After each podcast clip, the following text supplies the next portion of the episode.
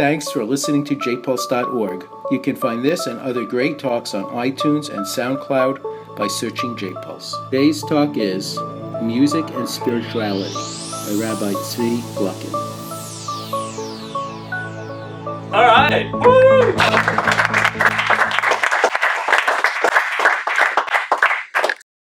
A little bit of music just to get, since we're talking about music, might as well, you know? Anybody ever discussed spirituality and music before? What is it? Oh, yeah, okay. It's like a TED Talk. We're all very solid. Should I walk around the stage, do all the moves? Anyway, so uh, music and spirituality is probably one of the deepest topics out there. People are into it. They talk about it all the time. And unfortunately, I, first of all, there's a ton of ideas.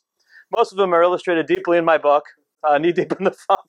But um, in all seriousness, there's we could talk about the just music. Music is a form of communication. Music is a universal language.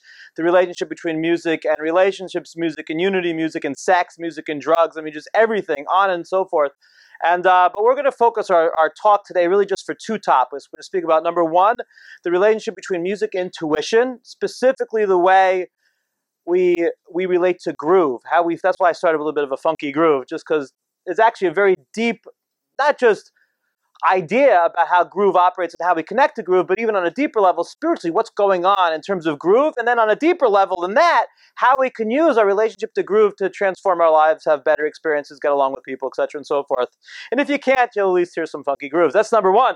Number two is this concept of music as universal language is really the ultimate in spirituality, the ultimate in global hippy-dippy niceties, everything. So I want to talk about really the science of music, how music operates, how it functions, what's happening, what societies have done to make music work, and then ultimately how music is a, a tool that we can communicate no matter who we are, where we come from, what cultures we come from. Basically, that's the idea. You get it? Everybody with me? Capiche? Evantem? Comprende? Panimayas? Verstehst? We're all on the same page? Okay, good. Ken! All right, excellent. So we will start with talking about the idea of groove. Anybody here ever see the movie The Jerk by Steve Martin? What a great movie, huh? Of course. So in the beginning, if anybody doesn't know, so Steve Martin in the movie, he grows up, he's living in this home, he's different from everybody else in the uh, in the family. And um, the family's very into music, and they're very musical, very rhythmic. And Steve, I, his, uh, Navin Johnson is the character's name in the movie. He doesn't get it. He can't connect to groove, and like he's always tapping on the wrong beat and everything. Anyways, one night, he's lying in his bed. He's all by himself. He's eating a Twinkie, Oliver Shalom. That's funny. He's eating a Twinkie. And um, on the radio comes this song. I forget the name of the song now, but it's probably the most bland, white bread, just... I mean, just has no nothing. And he's lying there, he's eating the Twinkie, and the music's on the radio, and he notices, without even realizing it, his toes start tapping together. And, like, he stops eating the Twinkie, and his toes are tapping together to the rhythm, and he's like, oh my goodness. And he gets out of bed, and he starts doing, like, these jerky moves, feeling the rhythm, and he wakes up his grandma, and he wakes up the whole family, and it's like a transformative moment in his life, and he decides, because of that, he's going to hitchhike to Saint Louis. Unbelievable. Anyways, and we've all had these experiences where something happens, we hear music, subconsciously not even thinking about it, like the music takes over and you, you'll find yourself in a doctor's office or on a bus or in a club or in a concert hall or whatever it is, you're not really even thinking about it. All of a sudden you just start bopping and feeling the beat. Now not everybody feels rhythm the same way, and not everybody can be funky, and not everybody understands all the different aspects of groove, but still there's a pulse that somehow takes over and we feel it. So where does this come from? That's the idea. So scientifically, we'll start with science first. Believe it or not, there's actually really geeky people in the world who study this. They have like their P H Ds and like how music interacts in the brain. There are two books in the bestseller list within the last five years, really just dealing with this idea. So I'm quoting from a book called This Is Your Brain on Music. Anybody ever read it? It's okay. It's not great. It's okay. It's great. Great book. Being video. Great book. Anyway, so... uh in that book, he's studying the way groove, and it's it, it groove distinct from other aspects of music. So I'll quote from him. He says like like this. Tell me if anybody anybody here into neuroscience? Any neurosciences here? Oh, really? Are you not like a brain surgeon though? All right, but okay, but still, so you'll understand what I was, because I don't understand what I'm about to read. But he says like this: the emotional response to groove occurs via, here, ready? The ear, cerebellum, nucleus, accumbens, limbic circuit. That's how it works. And it works that way rather than the ear auditory cortex circuit. Far out. Meaning that when we hear groove, groove largely is part, basically because of the brain areas that it stimulates, it's not something that's cognitive and intellectual, but rather it's pre or unconscious. Does that make sense? It's pre or unconscious. Meaning, and the reason is because it works through the cerebellum, the cerebellum is opposed to the frontal lobes. Ooh, does that make sense? Did I pronounce all the words correctly? All right, far out. Anyway, so the point is, the point is that when you're relating to groove, it's you're not sitting there going, oh, wow, I hear this funky rhythm, so I guess I'll start tapping along. Like, that's not what's happening. Somehow, the music is interacting with your being, with your psyche, with your subconscious. You're not necessarily aware of it, but all of a sudden, you're just like, yeah, baby, you're getting all funky, and just like, you know, just got a whole thing, you know? I guess if you go to a club, you bite the lower lip, right? But whatever it is, you know what I'm saying? You just totally, I think I just blew my arm out. So why does this work? So that's scientifically, we could have geeky scientific discussions all day. You'd lose me after that paragraph, but whatever. We could talk about this stuff all day. However, on a mystical, spiritual level, there's something even deeper happening. That's what I want to speak about now. So who here can ride a bike? Wow, everybody. Who remembers the first time they rode a bike? How, Rivka? How'd you do the first time you rode a bike? Um, I almost ran into a mailbox. Oh, but at least you're moving. You're moving. Anybody else? Remember your first time on a bike? Yeah, Adam? I, I rode into a fence. Everybody rides into stuff. I fell over. I nearly died on the street next trip. I mean, you did the same thing? Yeah, you fell over. Unbelievable. So basically what happens, for those who don't remember there, because it's probably about four, five, six, somewhere in that ballpark, I guess, when you first learn. So what happens is you go down to the backyard, not the backyard, to I guess to the park or to the cul-de-sac or someplace like a dead-end street. You go with your parents or some sadistic relative or whatever it is. And, they, and, and the whole walk, while you're there, you're pushing the bike. You've already taken off the training wheels, so you're a big kid now. And the whole walk, they're explaining the process. Basically, they're saying like, so what you have to do is you get on the bike and you have to balance. And uh, really, the way to really balance is you kind of have to feel the balance. You feel your weight, I guess. You feel the equilibrium, and you pedal. As long as you're pedaling, you're not going to fall off. Is that what happens? So what happens? You under, you're not stupid. Even at six years old, you can understand. You can relate to this concept. So it makes sense. You intellectually grasp it. If you had a test on it, you'd get an A. You get on the bike, and immediately what happens? Boom. Or fence, or mailbox, or whatever it is. So why? How come if, if you got it, if you understood it, how come you, you fell over? Because even though you got it, you didn't get it. Dig? That's the idea.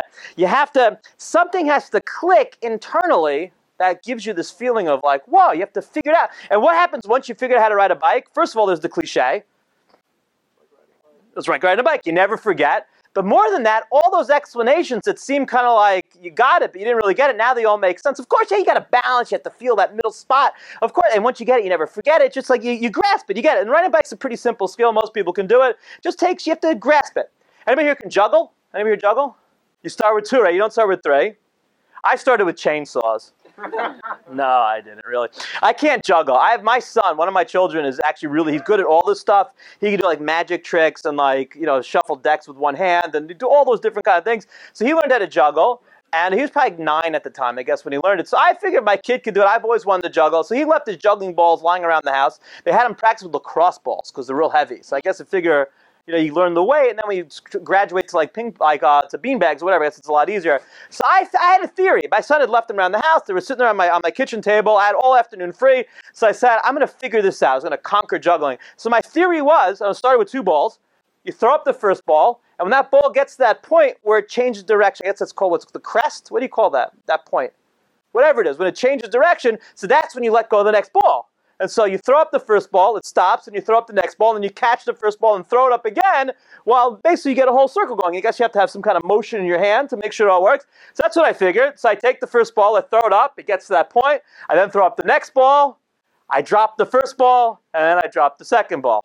Obviously, because, you know, even though I understood it, my theory was a good theory, I hadn't, I didn't really get it. So I tried doing this. It went on for about a half an hour. My back was starting to hurt because I kept dropping balls, and it was just, it was a real disaster. But after about a half an hour, I noticed I would sometimes catch one and then drop it, or I'd catch two in a row. I think I got up to about three or four. What happened was, after some consistent practice, I realized that it wasn't It wasn't just about cognitively understanding, about intellectualizing it. It's about feeling that rhythm and getting it. I didn't practice the next day, so I didn't. I can't juggle anymore. But had I kept up with it, I would have learned the skill, internalized it, I would have gone it.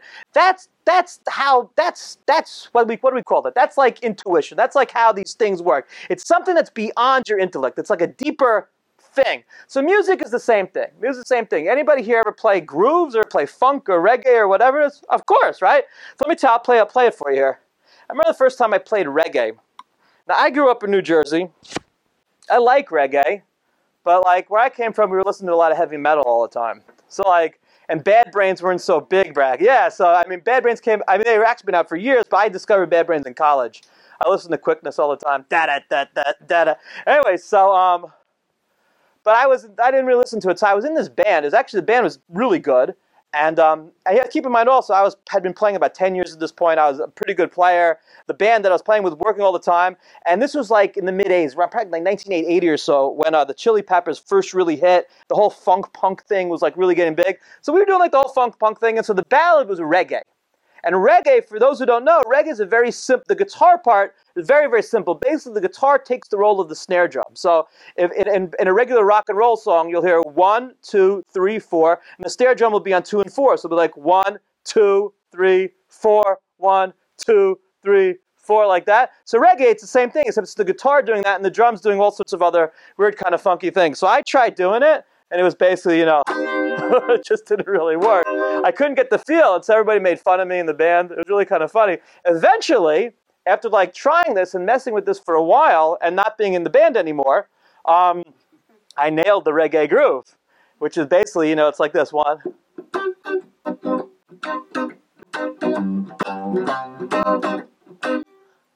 In other words, even though it's something that's easy for us to discuss, to actually get it and feel it, it's a whole other thing. I'll give you another example. Anybody can play a shuffle. So a shuffle, basically, you normally have an eighth note, which is like this kind of feel. An eighth note, da, da, da, da, da, like that. So in a shuffle, what you do is you delay the second eighth note and over-accentuate it. So it'd be like...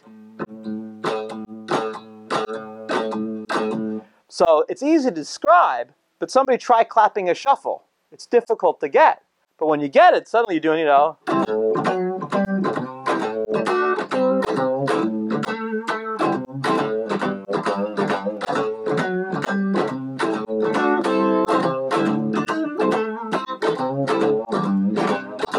Yeah, we used to have a shuffle. We used to call it the Krev. It was named after Plumber's Bat. But anyways. But it's funky, right? You hear the exaggeration on there? How, how, how,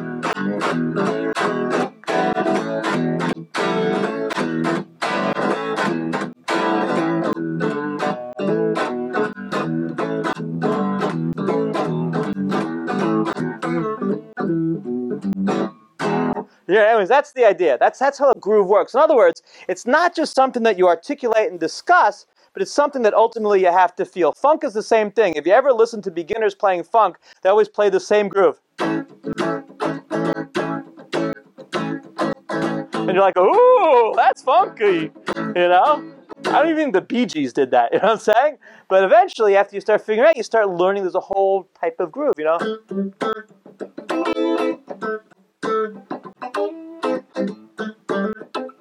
Whatever. All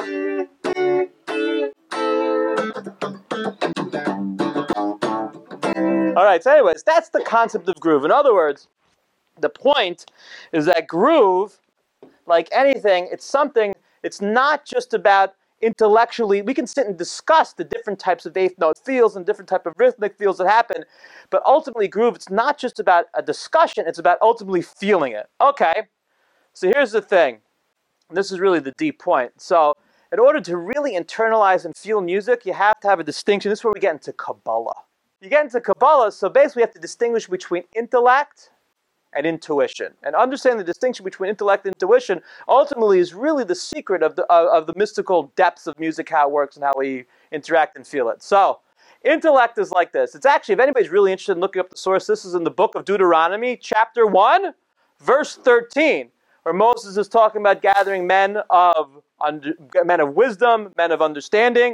And if you read the commentaries there, they explain in depth, really on a deep mystical level, what the words wisdom and understanding mean. So the words in Hebrew, the Chachma and Bina. So Chachma, it's usually translated as wisdom, which is true, but in our context here, it really means intellect. And we can learn the concept from really the way it's it's described in the classical Jewish sources. Chachma, wisdom, intellect is described like this. You have a businessman, let's say.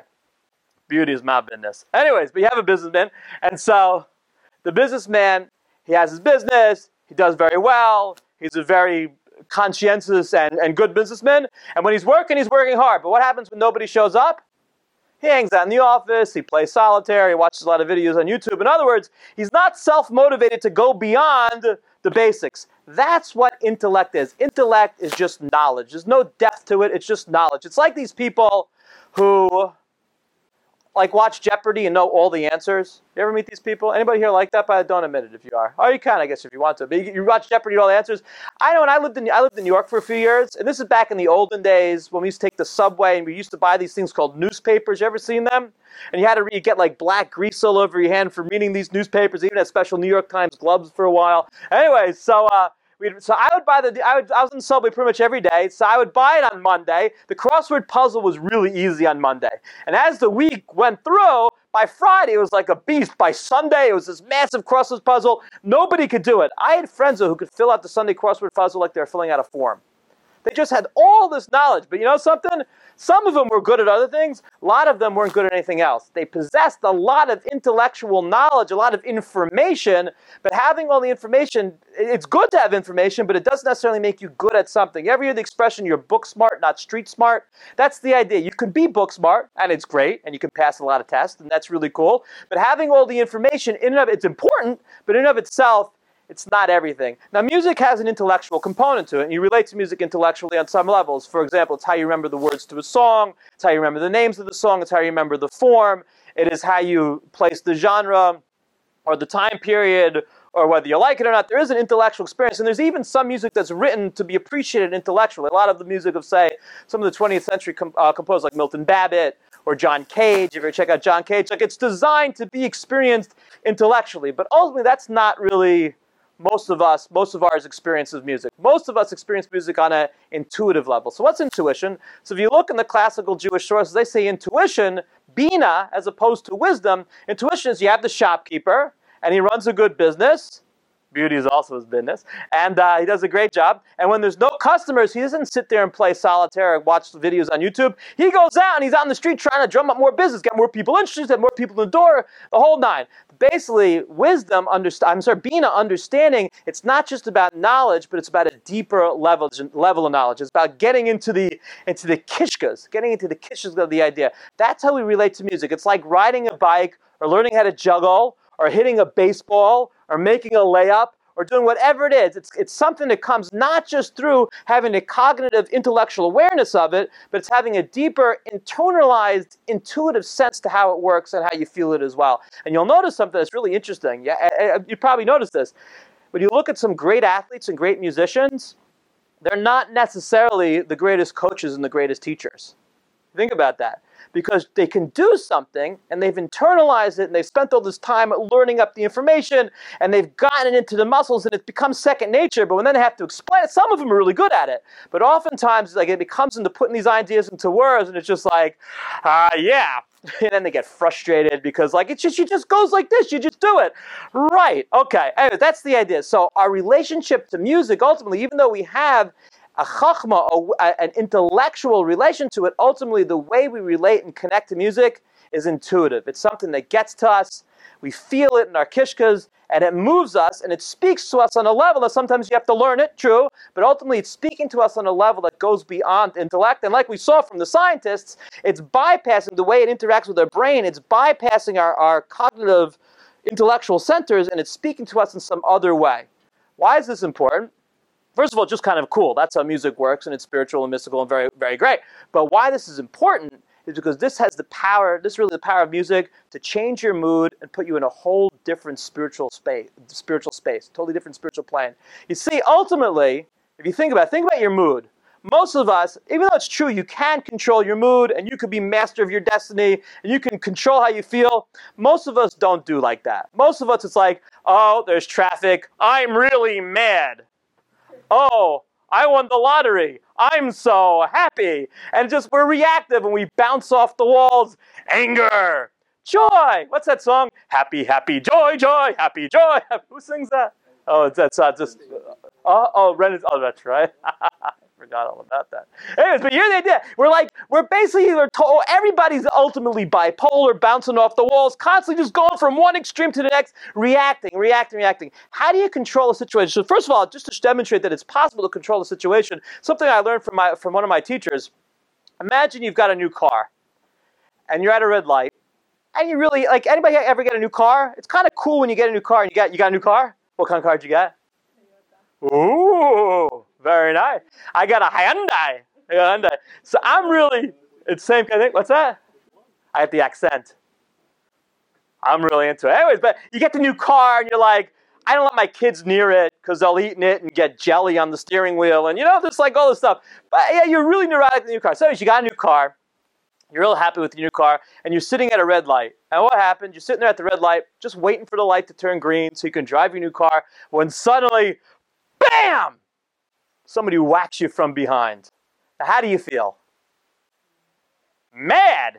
So you're starting to brew and you think, I'm going to kill him. Ah, but while you're thinking about just how you're going to murder this person, he backs up and does it again. Bam! Now, how do you feel? Really mad. Steam's coming out of your ears.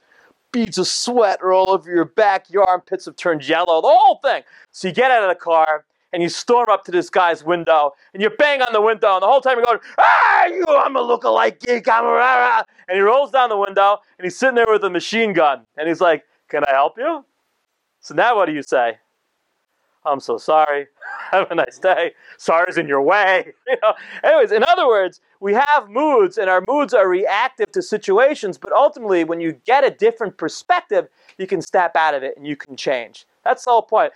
Music has the ability, because of the way we interact and relate to music and how we feel music, music sneaks in when you're not expecting it and can totally change your mood. If you really, if you want to really live on a, on a high spiritual level, start your day with a nice piece of music. Listen to a nice song. Get yourself going. If you if you look in the daily in the Jewish liturgy in the daily prayer service, we have a song, we have a, a daily prayer called Mizmor LeSoda, a song for Thanksgiving. You look in the code of Jewish law. You're supposed to sing it. You're not allowed to just read it. We're, actually, most of us, we read it really quickly and mumble through it because, oh, it's morning and I get on the day. But that's not what Jewish law says, and I'm not quoting from some mystical, hairy-fairy like text. I'm quoting from the Code of Jewish Law. You're supposed to sing it. Why? To put yourself in the zone. Put yourself in the space. If you start yourself singing, you start yourself feeling good, you start yourself singing off some happy songs, it infects you, what do they call it? Infectious grooves. And you feel the infectious grooves, and you start feeling a little bit better. You feel happy. You're, you're feeling funky, and you can you can deal your whole perspective of things. So when the negative, nasty thing starts happening, true, you might react and get into a bad mood, but at least you're putting yourself into a good place. By the way, this is how the world works. When you go to a football game, what do they do? They play march music and to get you psyched. It's like dun dun dun dun, and you're like your whole body's just going dun dun dun dun dun dun dun dun. Yes, go blue! You know, you're like it, it have, like they get you going. When you go into war, you want to go kill. They play music to get you all pumped up. You go to a parade, and even when you go to a concert, it's just like like that's silent. Not saying anybody should go out and kill, by the way, but I'm saying when you go to a concert, they don't you don't so sit there in the silent arena. Oh, I hope the band's going to be great, man. They have music playing the whole time to get you psyched, to get you in the right frame of mind, to put you in the zone. So when the experience actually happens, you're there, you're ready. That's the power of music. Now, just to be fair, music can take over in a negative way as well. Now, I don't want to be I hate it when people always talk about oh, this kind of music's evil and this kind of music's good and this is the devil's. I mean, I hate that. It's subjective. I don't know. I mean, I know the church back in the uh, Middle Ages said the tritone was the devil's interval. Tritone sounds like this. Anybody know a tritone? It sounds like this, you know? I mean, doesn't that sound great? I mean, that's the introduction to Black Sabbath.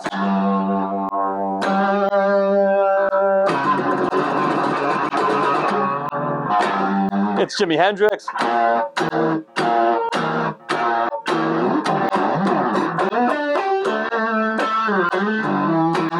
know, I mean, I think it's just a great sound. I mean, I love the tritone. The church said it's like devil's music. So am I a devil worshiper?